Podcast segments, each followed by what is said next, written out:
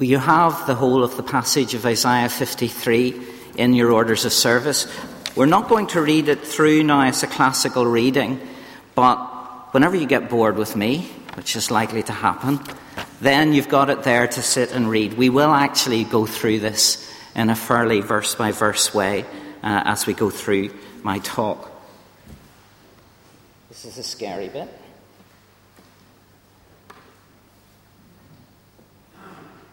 Okay. So far I'm ahead.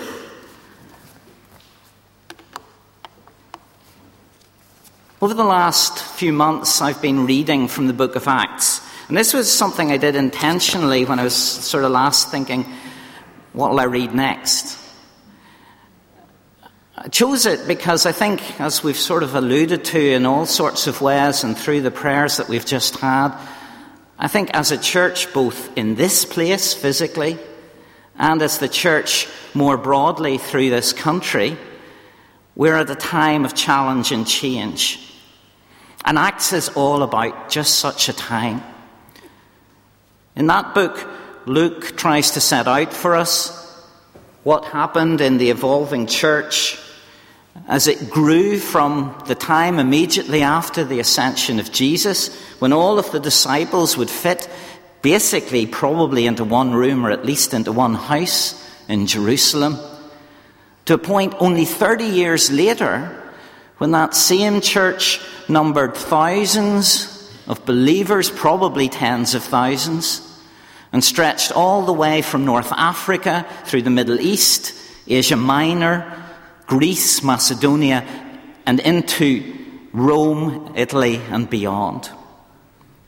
That all happened within the lifetimes of the first converts and within the periods of ministry of individuals like Peter and Paul. Amazing things happen on every page in the book of Acts. There's miracles, there are conversions, you've got imprisonments, executions. And also, of course, you've got major bus stops. within the church itself. They occur with distressing regularity and with great sad familiarity as people wrestled with what it meant to be the people of God. So there's little doubt, it seems to me, that the book of Acts has a lot to say to any church, especially in a time of change. So, why am I going to talk about Isaiah? Well, mixed in with all the action from which Acts gets its name we have keynote addresses, speeches given by people like Peter and various other disciples, where they're trying to explain all of the stuff that was happening around them. And whenever they did this, they often referred back to the scriptures they had, which, of course, was what we call the Old Testament. Now, why did they bother? If God was obviously acting through them in a new, exciting way. Why hark back to old history? Most of it at least 400 years before the time that they lived in. Well, these people, these were, of course, Jewish by background and upbringing, and for them it was very important to establish that what was happening in Jesus wasn't some completely bizarre new story, completely off the beaten track of what everyone had believed before. They had come to realize that they were a part of an amazing new chapter in a very old story. The story of God's plans to heal a damaged world and to restore a wounded creation. But they faced a major problem in trying to communicate this story. And sometimes we face similar problems. The problem was most of the people around them, particularly the Jewish folk, thought they knew this story very well already and also thought they knew how it ended. God was going to send his Messiah. This would be his anointed one and he would come in and sort things out. He would be David's true and final heir. He would be the king over all kings. He would defeat Israel's enemies and he would restore the temple as the main place and really the only place where people could ultimately meet with God. And the disciples themselves had probably believed something not unlike that, insofar as they'd thought about it before they met Jesus. But now they'd come to believe that Jesus was the Messiah, that he had already come. But there's a difficulty because Jesus didn't fit the commonly held messianic job description.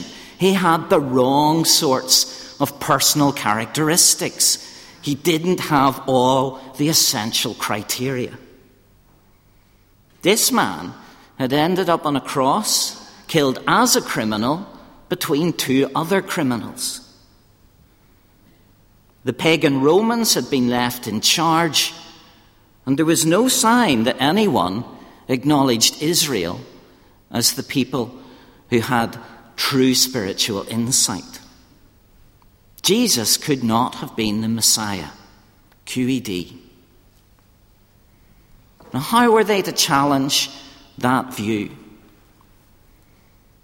They started with the scriptures. They started with at least a source of authority that most of the people they were talking to initially, the Jewish people, acknowledge. And they used these scriptures to question some of the presuppositions that the folk they were speaking to carried around in their heads. You see, they had to undermine generations' worth of prejudice and also of accepted biblical interpretation, if they were ever going to open up a way in the hearts of their hearers for the possibility that Jesus might just be the Messiah, the Christ, they had to change their expectations. So, throughout the early chapters of Acts, we have continuous re- references to the Jewish scriptures, particularly to the Psalms and the prophets. Peter in Acts 2, he quotes from Joel, Psalm 16, and Psalm 110 on the day of Pentecost. And in the next chapter, Acts 3, we have the description of the healing of the man at the gate of the temple. And then he's called to give account of that, not once, but twice. Once to a sort of interested general crowd, and then to a much more aggressive audience in terms of the priests, the temple police, and the Sadducees. And in that, he uses images from Isaiah and references to Psalm 118 and Psalm 2. And then in Act 7, we have what often reads like a rather odd defense that Stephen makes before the Sanhedrin, where he goes back to the very beginning of their accepted story back to God's promises to Abram through the whole story of Moses, bit of which we've already talked about, right up to the promise of Solomon's temple and the building of it as the place where people would come and worship. But then Stephen turns the story on its head, and he used the prophets to challenge the idea, the standard temple theology, that said the temple was the only place that people could find God and worship Him. Making it clear that the prophets clearly understood, even if the priests of his day didn't, that God didn't dwell in houses made by hands. So we have the old story, but with a subversive new ending. Subversive enough to get Stephen killed. In Acts 8, then, we go on to the story of Philip and the Ethiopian eunuch. This was an important man in the government of Ethiopia.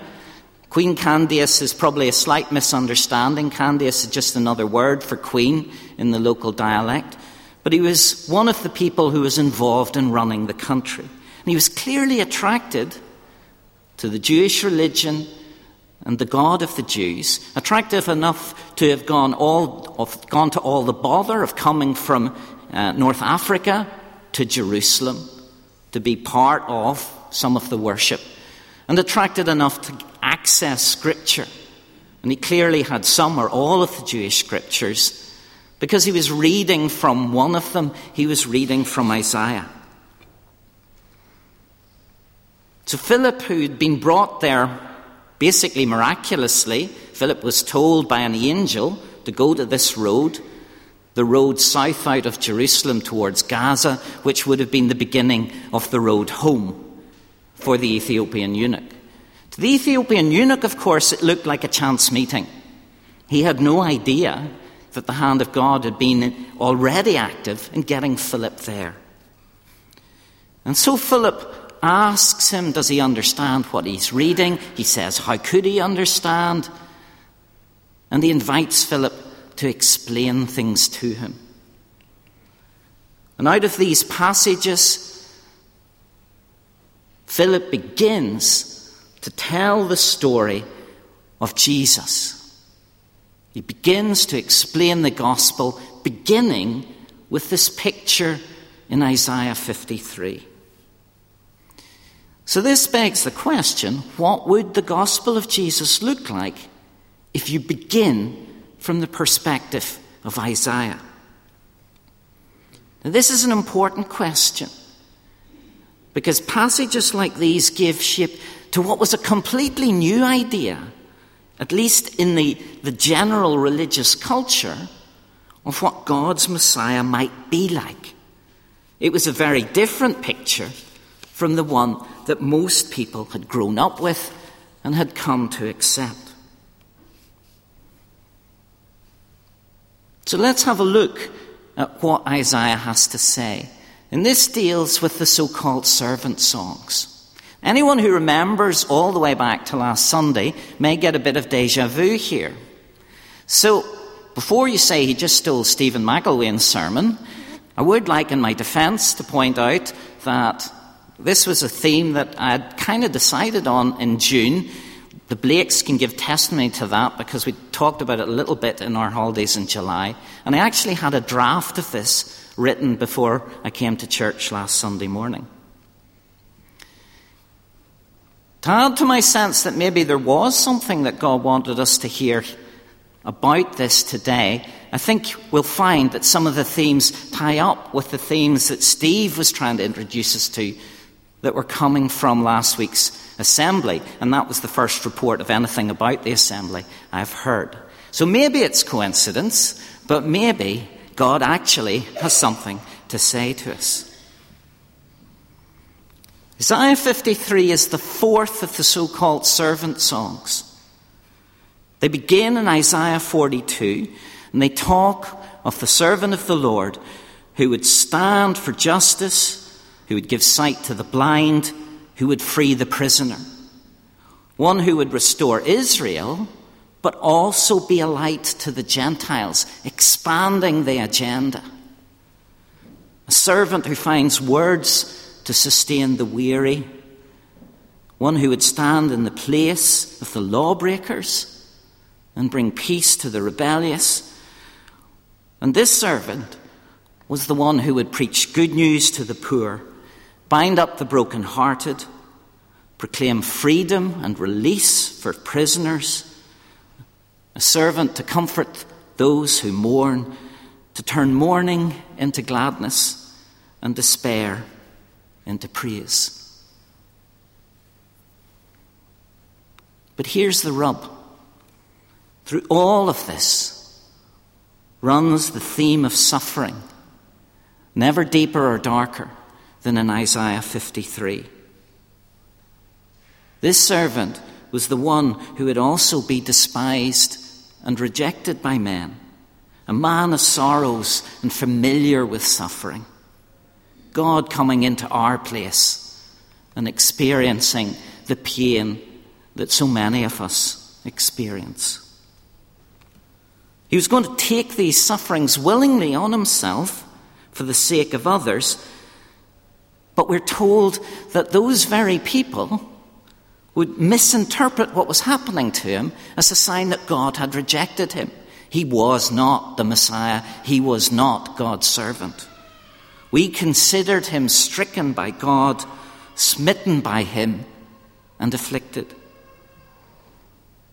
It's bad enough to be blamed in the wrong. But think of the hurt when the very ones whose pains and punishment you come to take on yourself, when they raise the loudest voices in your wrongful prosecution. He was led like a lamb to the slaughter, and as a sheep before the shearers is dumb, so he did not open his mouth. Seems ridiculous. Why not defend yourself? But how could he speak when his vindication would result in our judgment? This blameless servant would even be dishonored in death. We are told that he would be assigned a grave with the wicked and with the rich in his death. And there's a worrying direct association there between riches and wickedness.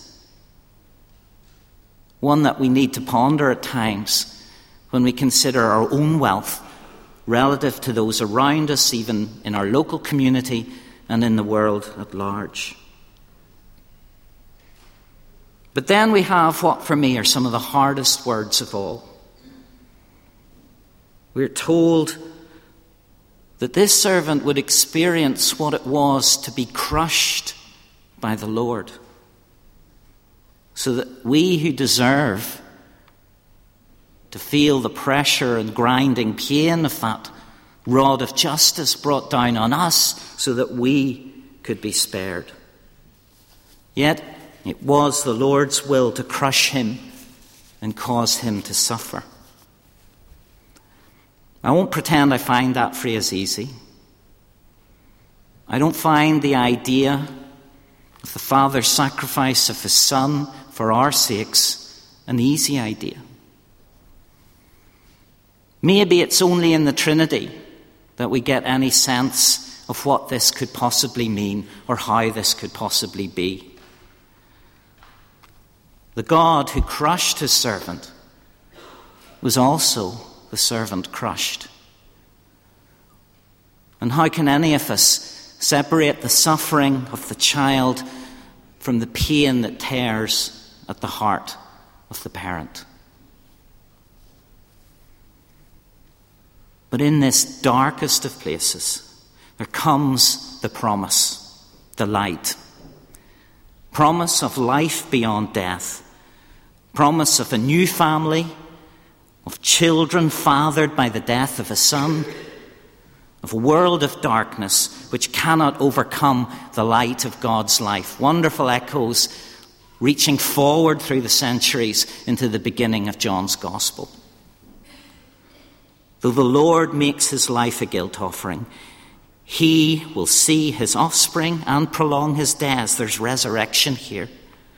And the will of the Lord will prosper in his hand.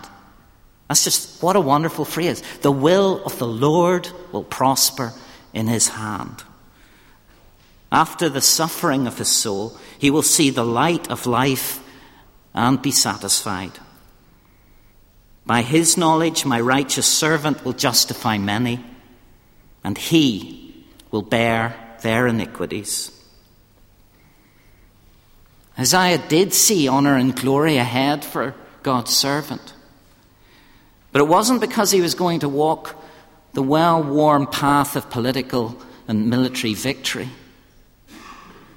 This servant was going to walk with those who were judged and rightly condemned, walk with them all the way to death. Therefore, I will give him a portion among the great, and he will divide the spoils with the strong, because he poured out his life unto death and was numbered with the transgressors.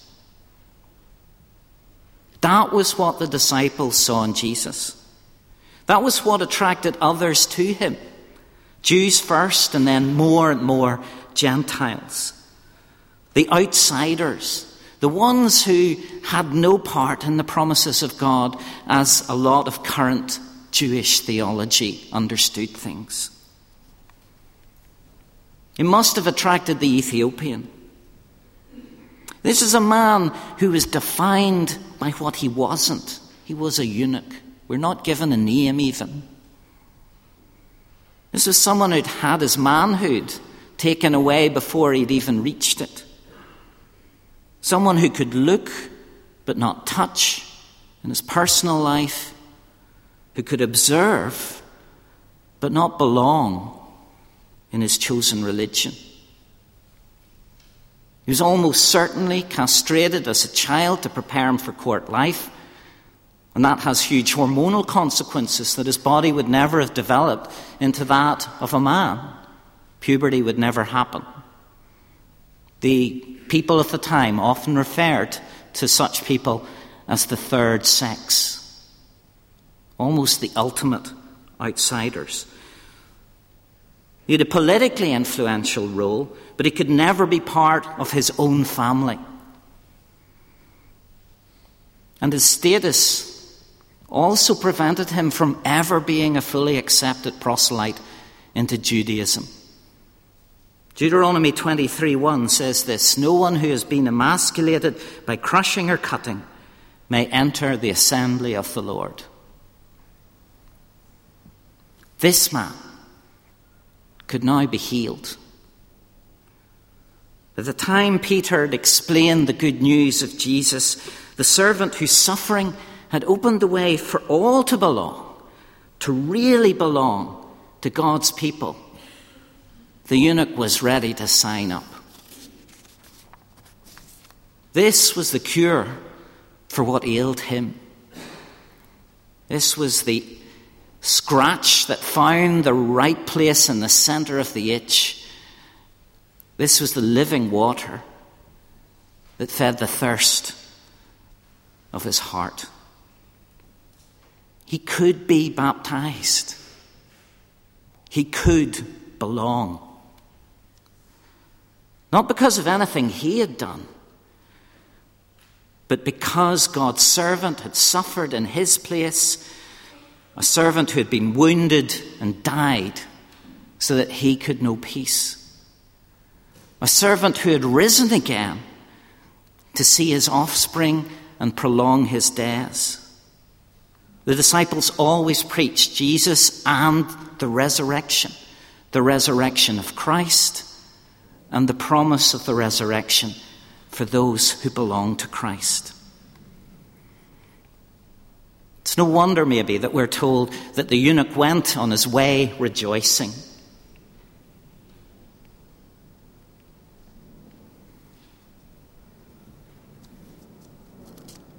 So, what about us? What about Fitzroy? Do we need to change expectations the way the book of Acts we see people having to change their expectations? First, last, and always, as individuals and as a people, our faith is in the one who did what we couldn't do so we would know the acceptance that we never deserved. But if the church is also meant in some way to imitate Christ, then we must expect difficulty and struggle along the way. The path of obedience will not be easy and may not match our personal expectations, just as the life and particularly the death of Jesus didn't match the expectations of many who were otherwise very faithful religious people, zealous Jews. The question comes back to this Do the priorities we set for our life together sit comfortably along the pattern set by the one we say we follow? And changing expectations often brings struggle. There were repeated struggles in the story of the book of Acts as believers wrestled over what it meant to belong to Jesus. As they saw the doors flung wide to include Samaritans and Gentiles of all sorts into God's family, well, some rejoiced, but many panicked. They feared that the wind blowing through those open doors was about to blow away everything they held dear. But we are called Christians not because we honour certain creeds sing certain hymns, do church in certain ways. We are called Christians if we are followers, if we are disciples. Disciples of Jesus and doing his business. One version of Acts 11:26 goes this way: The disciples first did business under the name of Christians at Antioch. So who will Fitzroy serve? As we learn to walk together in the way of the suffering servant. Whose sorrows will we take up? Whose burdens will we bear? Will the Lord's will prosper in our hands? Can only pray that God's Spirit will guide us forward to do the Lord's business together. Amen.